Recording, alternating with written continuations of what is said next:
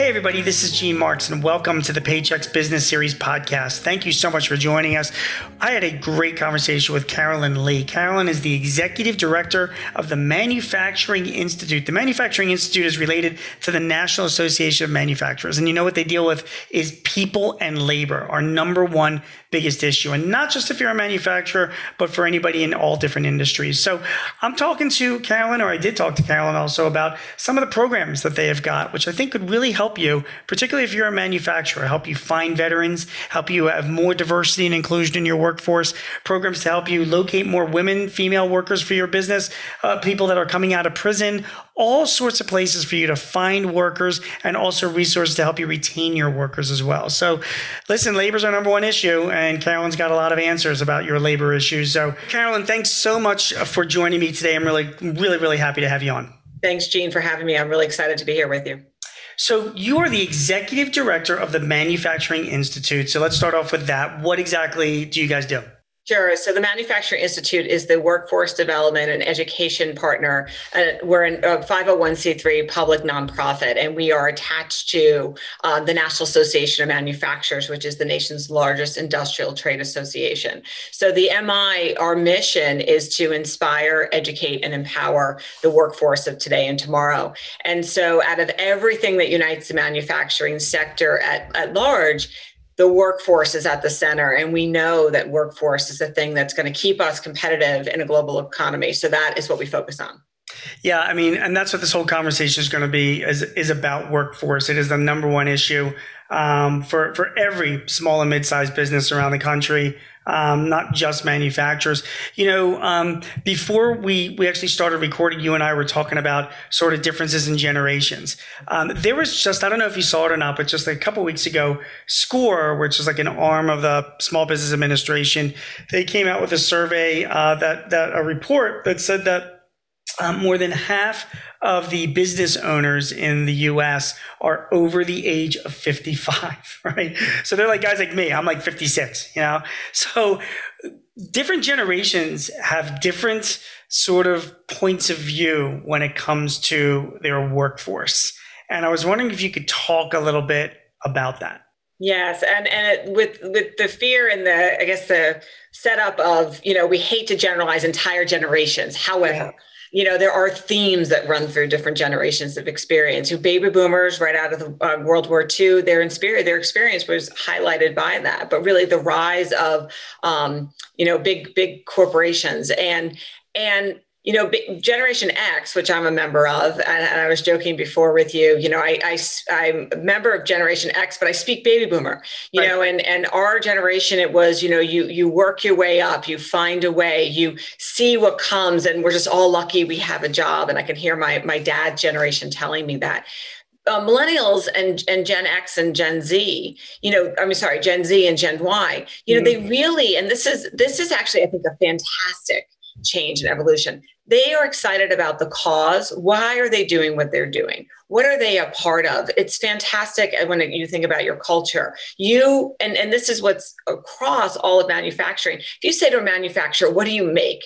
You know they they get really excited and they'll dive in and tell you why they do what they do and how they do it. Well why? Why does that matter? And how do we engage the next generations in being excited about manufacturing? The why really matters. But the other thing that's really come through in the research is and, and we just released a study with the american psychological association about retention and highlight some of this these findings. You know um, employees want to know what the opportunities are ahead of them.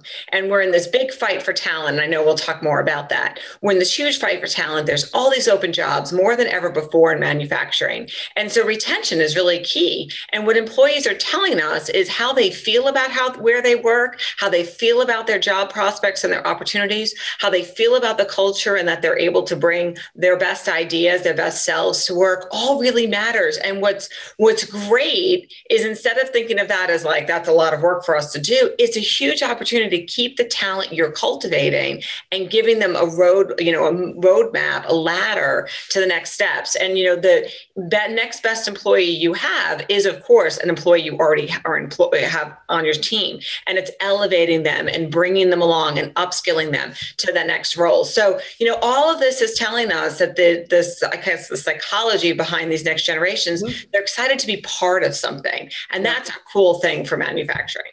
Yeah, it really is. And, you know, it's funny with manufacturers today, as well as uh, people that own businesses. I mean, they, they have to understand that the workforce is now like 50% made up of people that are millennials and younger. Um, and, you know, you either adapt to that or you're going to be missing out on a lot of great talent. And people always poo poo. I remember right before the pandemic, um, you know, there, there was a whole big thing before the pandemic about working from home and having flexibility and mobility, you know, and, and that was being driven by younger workers, you know. Um, and how dare they want to spend more time with their families and have more of a flexible schedule in getting their job? Who do they think they are? And that is like a generational thing. Then COVID comes, everybody is forced to send their workers home, and suddenly I've got all these people that I know, clients of mine that are of a, you know my age and older, that are like, huh, those millennials were kind of right. You know, they, we can get the work from home as long as it's balanced. So I just think it's really important to listen to to you know to that generation um, and understand what their priorities are. Absolutely. You know, I think, look, I, I had a hard time too with the idea of remote. Well, don't, we need to get everybody together and solve these problems and be in a room and be together. And, you know, the, the work, the Institute, it's, it's complicated, it's integrated. We have programs all across the country. We are helping solve, you know, workforce development challenges across the sector in, in all different categories. And so, you know, I worried, well, how do we do it if we're not together sharing those ideas? Well, sure. all these technologies that are bringing us together today. And if anything, I think one of the I hate to say bright spots of COVID, but one of the silver linings, perhaps, mm-hmm. of the tragedy of this last year has been the ability to accelerate into the technology usage and realizing that we can be productive, we can get more done, we can reach more people, right? And work. And so, therefore, for an employer, you can engage the best people, not just the person who's down the road. Exactly. And so, when you adopt the technology, a lot of opportunities, uh, you know, unfold. So you're the Manufacturing Institute, you know, is, is part of the National Association of Manufacturers, and, and you're all about workforce. So you've got some programs that you guys are are championing, and I want to I want to talk about these programs because I think if, if you're listening to this right now and you're a manufacturer, these are the kind of things that you need to be aware of or take advantage of if you're trying to recruit and retain good people.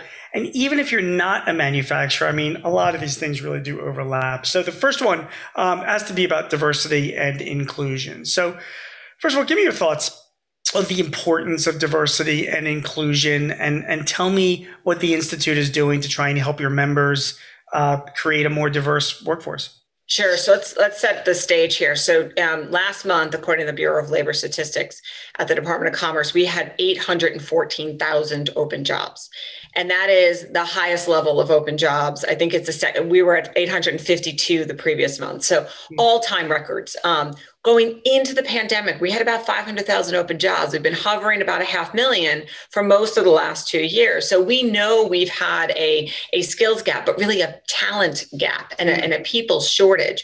For manufacturing, we don't have enough people who recognize these are jobs that they would want. And then we have a mismatch with the skill sets for the opportunities that we have. And so diversity and inclusion is a, is a big piece of that. So you see Rosie behind me here. Um, you know, Rosie the Riveter, you know, classic, everyone knows this. Women came to fill jobs in factories when the men were sent off to World War II. And, and unfortunately, although we had a, this, this period of time where women were driving the manufacturing sector, of course, during the war, women are only about 29% of the manufacturing workforce today, although we're 47% of the overall labor force. Mm. So, how do we close the gender gap is a huge issue for us in manufacturing. With 814,000 open jobs or half million open job, thousand open jobs, we're not going to be able to solve this challenge if we're only talking to a portion of the population.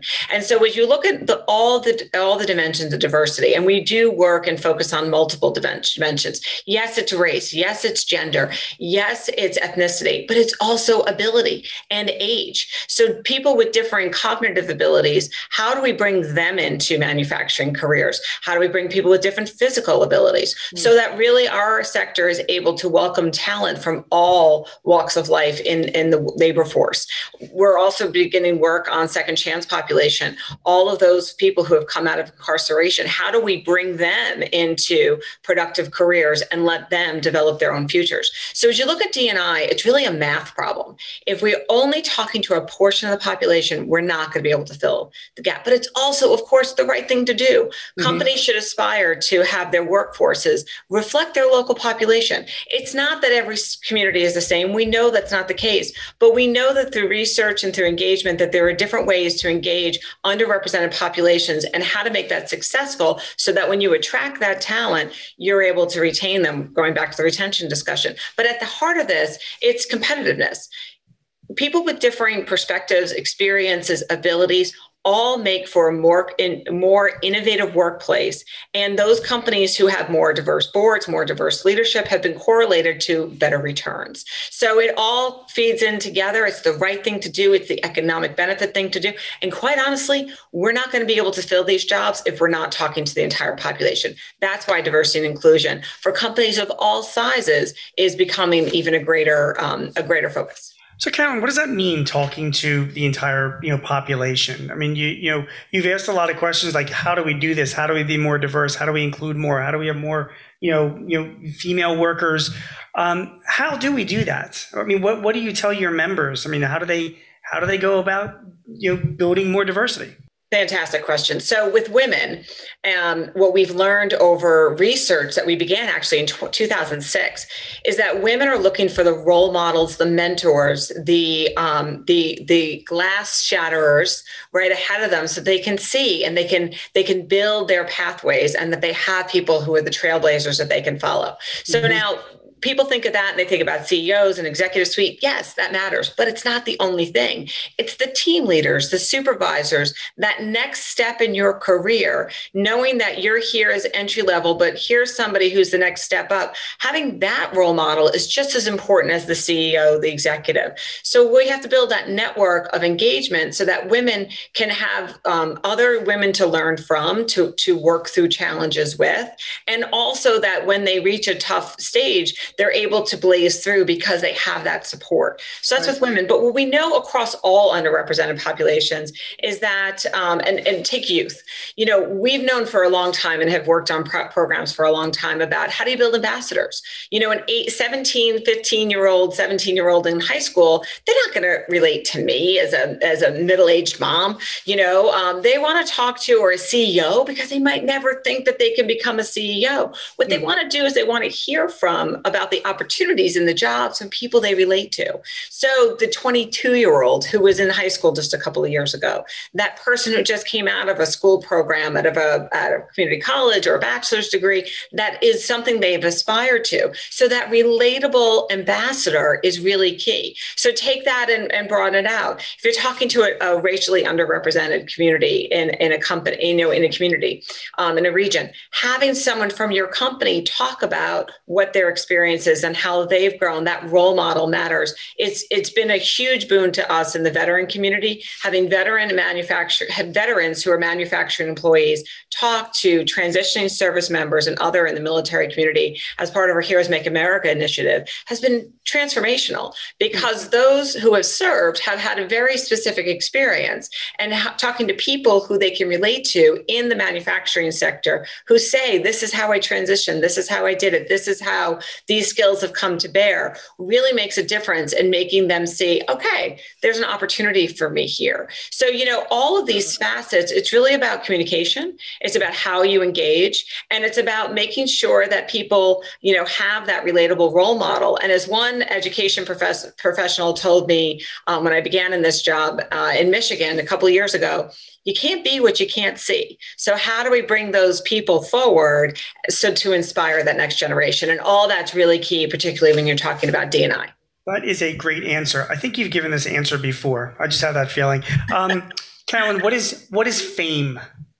FAME. FAME is the Federation for Advanced Manufacturing Education, and it was founded by Toyota in 2010. They, they built their own program to solve a maintenance technician gap that they had in Georgetown, Kentucky. And so Toyota created this to train global best maintenance technicians. And so when it comes to Toyota, of course, global best matters.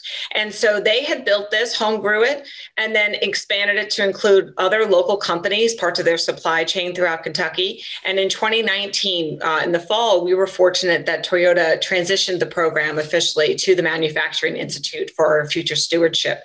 You know, they see what the, the tremendous success that FAME has been about 400 companies are participating in the, the program today. It is an earn and learn model. You're going to school while you're getting this technical training, um, while you're also working. And you're learning about basic manufacturing core exercises. So things that are specific to the manufacturing culture. The graduation rates and the retention rates of FAME students is tremendous, um, truly phenomenal. About 85% of those graduate who enter the program, and, and they're hired by the companies that sponsor them. So for this participant, for the student, you come out with an associate's degree, um, skills in an in, in demand, you know, high skilled career. You're you have no college debt you know, and you probably have a job from the company that sponsored you and you're already a leg up. And so, um, and for the companies, you're growing and investing in your own talent and the retention there has been tremendous. So FAME today is focused on the advanced, uh, advanced maintenance technicians. So the, those who take care of all the automated equipment that you have in the facility, but it's not just manufacturing, it's hospital systems, it's distribution centers, it's grocery stores, because all sectors of the economy have automated uh, equipment today. And so FAME is training for that, but we're looking forward to expand that to other skill sets, again, to create global best skill sets for the the advanced um, for the 4.0 manufacturing world. So that it's fantastic. Right now, we're operating in 13 states, and if you want to learn more, you can go to um, the manufacturinginstitute.org and look up FAME and go to their website and find the locations. But it's really it's a local collaborative, and we're supporting the national program. So we're building the solutions in partnership with local entities to make sure that we have the skilled workers we need. Does um, does the FAME program help the workers get jobs when they finish you know the program itself? So you're sponsored by a company to come in. You've been recruited and selected and sponsored. Um, about 85% of those who uh, participate in FAME are hired by the company who sponsored them. The rest are picked up by other companies locally because, again, high demand, high high demand sure. skill set.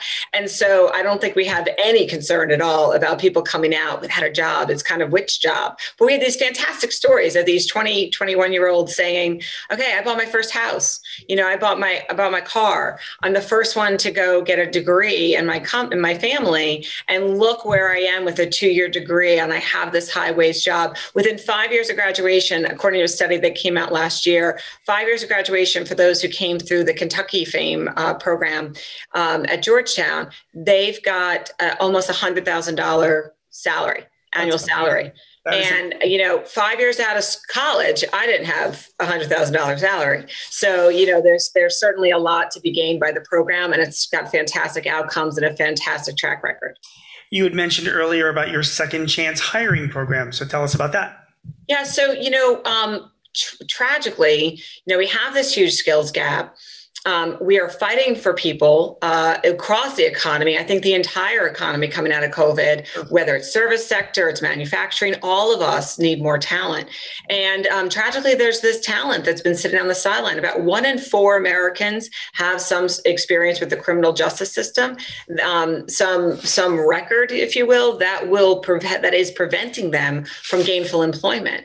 And so, our second chance hiring initiative, which is supported by the Charles Koch Institute and Stand Together um, is really to how do we build the network so that companies can engage locally with organizations to support those who are ready, who are coming out of uh, the criminal justice uh, system, who are ready to transition to a career? They need a lot of supports. They, this might be their first job. They have, you know, parole officers. They might have a transportation barrier or um, housing where they're getting back on their feet. How do you give the the the potential employee the supports, which is happening through the uh, social services sector, nonprofits that are doing tremendous this work across the country. How do we partner them with manufacturers and community support organizations to make sure that that potential employee is can be successful? And how does the employer um, work to make sure that they're allowing for the flexibility they meet, might need for court visits or for other sure. other parts of the transition process. And um, what's amazing is that when we launched this back in, I think it was April, we had tremendous outcry from manufacturers all across the country of all sizes saying we want to tap into this talent we really want to know how to do this and do this the right way it is not only the moral right morally correct thing to do but it's in our economic interest to tap into the widest population. And so we've been excited about the number of companies that have come forward who are learning from others who are trailblazers in this area and able to institute these programs locally. And so it's something we're really excited about. All right. I mean, first of all, so we've talked about diversity and inclusion. We've talked about FAME, right? The Federation for Advanced Manufacturing Education. We've talked about second chance hiring. You have other programs I want to get. We're not going to have enough time to do it all. So I'm going to pick, um, let me pick another one. Um, how about the STEP Women's Initiative? What, yeah, what so is STEP that? I alluded to a little bit before um, when, I, when I talked about D&I more broadly. So only 28% of the, 28, 29% of the manufacturing workforce today is made up of women. Right close the gender gap by 10%, we will close the overall skills gap in the sector by 50%. Hmm. So, you know, we have to look at the entire pipeline and step ahead. Our, our uh, main initiative is about honoring and elevating the role models of those who are leading today. So those who are who are those trailblazers, but it's also those emerging leaders. So you have the honorees who are the established leaders, you have the role models um, of the emerging leaders who are that younger worker under 30 who then give give more of a role model to those new workers starting in. But really, it's about changing the dynamic, building that network, building that connectivity. And then through our Step Forward initiative, which is the regional events, it's helping localities and regions and companies work to solve challenges locally that mm. are keeping women from the workforce. But our work has to extend down through a, a partnership with um, the uh, Union Pacific, through a grant from them. We're actually piloting a program. We're working with community colleges and high school girls, connecting them into manufacturing through manufacturing career awareness, and then helping use the STEM, the, the STEP network to see if we can help pull them into manufacturing and give them more awareness. You know, we've got to go all the way back to middle school. Girls start dropping out of STEM fields as yep. early early as fourth grade. And so, how do we get girls in elementary school, in middle school, be aware of the opportunities to be a creator and an innovator to help them find the path that allows them to succeed in this field? So, we need to build the supply, but we've got to also make sure that our, we're able to retain that talent and attract them in. So, we're working across all those fronts. STEP is one of the the um, most fun things that we do. It's yeah. the I can tell it's near and dear but you've got all of this pipeline that we've got to build. Sure. One final program, though. What about the Heroes Make America program? What is that? yeah, that? So Heroes is a really special program. So we started in 2018, Manufacturing Institute, and the goal was, you know, we have all of this veteran talent, um, mm-hmm. and we've seen over the last decade since 9/11 that population, uh, oh, up and down of their unemployment for our veterans. And so we really wanted to engage. Manufacturers said this is a talent pool they really wanted to engage. And so we created our Heroes Make America initiative. And there we are training originally the, the signature program, we we're training transitioning service members in manufacturing skills and then helping them get professional skills and professional development so they're able to transition into the manufacturing careers. We are operating at four bases today, and um, we are training them in, in core you know pieces to get them familiar with the sector and to give them those skill sets so they're ready day one to get on the, the shop floor. What we b- thought we were building for early you know four to eight years of service we've been amazed by the fact the talent coming into heroes make america is really spanning the entire military uh, career. So we have some who have been in for 20 30 years. We have some who have been in for four. And that talent is being sucked up by manufacturers who want to have you know those those who have served who have communication skills and know to show up on time and know how to wear protective gear and know how to work with teams come into our sector. And so stay tuned because there's more news coming from Heroes. Now, in all these different programs, when you mentioned about all the unfilled jobs that are out there in the manufacturing industry, that, you know, let alone all the other industries that are also suffering for employees, and everybody asks me, um, where do I go to find employees? Where can I find good people? Where can I find good people? So we've mentioned about your diversity and inclusion program. We've mentioned about the Federation for Advanced Manufacturing Education, right? You know, where you're teaching students um, specialized skills. Second chance hiring. So these are workers coming out of prison. Step Women's Initiative. We're building a network to get more women involved in manufacturing. And Heroes Make America, which is, you know, for veterans, right? To, to get them out of the military and into productive service in the private sector these are to me these seems like all programs if i was a manufacturer of any size um, i'd probably be reaching out to the manufacturing institute and saying look I, I, I, need help filling my ranks. You know you know what can i do to get involved in these programs so i can get some resource am i am i right in saying that yeah, absolutely. And and we're happy to have them. You know, these programs are built for companies of all sizes. But here, look, the main message of the sector right now is creators are wanted, as I have here on my jacket. Yeah. You know, it's our largest campaign. We're running this with the National Association of Manufacturers, and we're looking to change the perception of manufacturing. We're looking to engage manufacturers of all sizes across the country to tell their story about their workers and their opportunities that they have at their at their places of business, and then help recruit in the next generation, match them with skills training and help them find the pathway manufacturers are, are humble people. We have had our head down just making our, our products, and we've got to tell our story. We've got to tell about the innovation and about the experience, about the, the employee morale, the culture, why what we do matters so much. I think on, you know, talking about silver linings of COVID, if there if there can be, manufacturing's never been so front and center in, in everyone's daily lives. From the toilet paper shortage last year to which was just a, a you know um, a hoarding slash supply chain issue to you know the ppe and the vaccines sure. that are going to allow us to you know restart our lives again and, and jumpstart the economy. All of that has been brought to us by modern manufacturing and that's the story we're looking to tell and creators wanted. So we need the support and the engagement of manufacturers of all sizes. Not everyone wants to work for the largest companies in the world. Many people want to work in a family business and know that what they do matters. And we have that in spades but we have to tell the story so that the next generation or those who are looking for a different career who might have been dislocated by the pandemic, or those coming out of the, the correction system or out of the military know that creators are wanted and needed here in manufacturing. Everyone knows manufacturing is what keeps the economy and the nation strong, but we've got to do a better job of telling our story to recruit in the workforce. Carolyn Lee is the executive director of the Manufacturing Institute. Carolyn, I have your uh, like website of, of nam.org, but is there one more specific? Yep, sure. That's that's the the mothership uh, website. Ours is the manufacturinginstitute.org, and you can also go to creatorswanted.org to learn about these programs and our nationwide tour that we're going to launch in September. That sounds great. Hey, listen, we're going to have you back at some point because there's some employee issues that I would love to go over. okay. over. That's next. Your insights on, and, and uh, we'll have you back to talk about that in the future. Carolyn, thank you so much for your time. I appreciate it very much. And guys, if you're listening, um, if you need any advice, tips, help for running your business, please visit us at paychex.com forward slash worx. That's W O R X. There's a great conversation with Carolyn. My name is Gene Marks. I'm glad you joined us today, and we look forward to you joining us again in the future. Take care. This podcast is property of Paychex Inc. 2021. All rights reserved.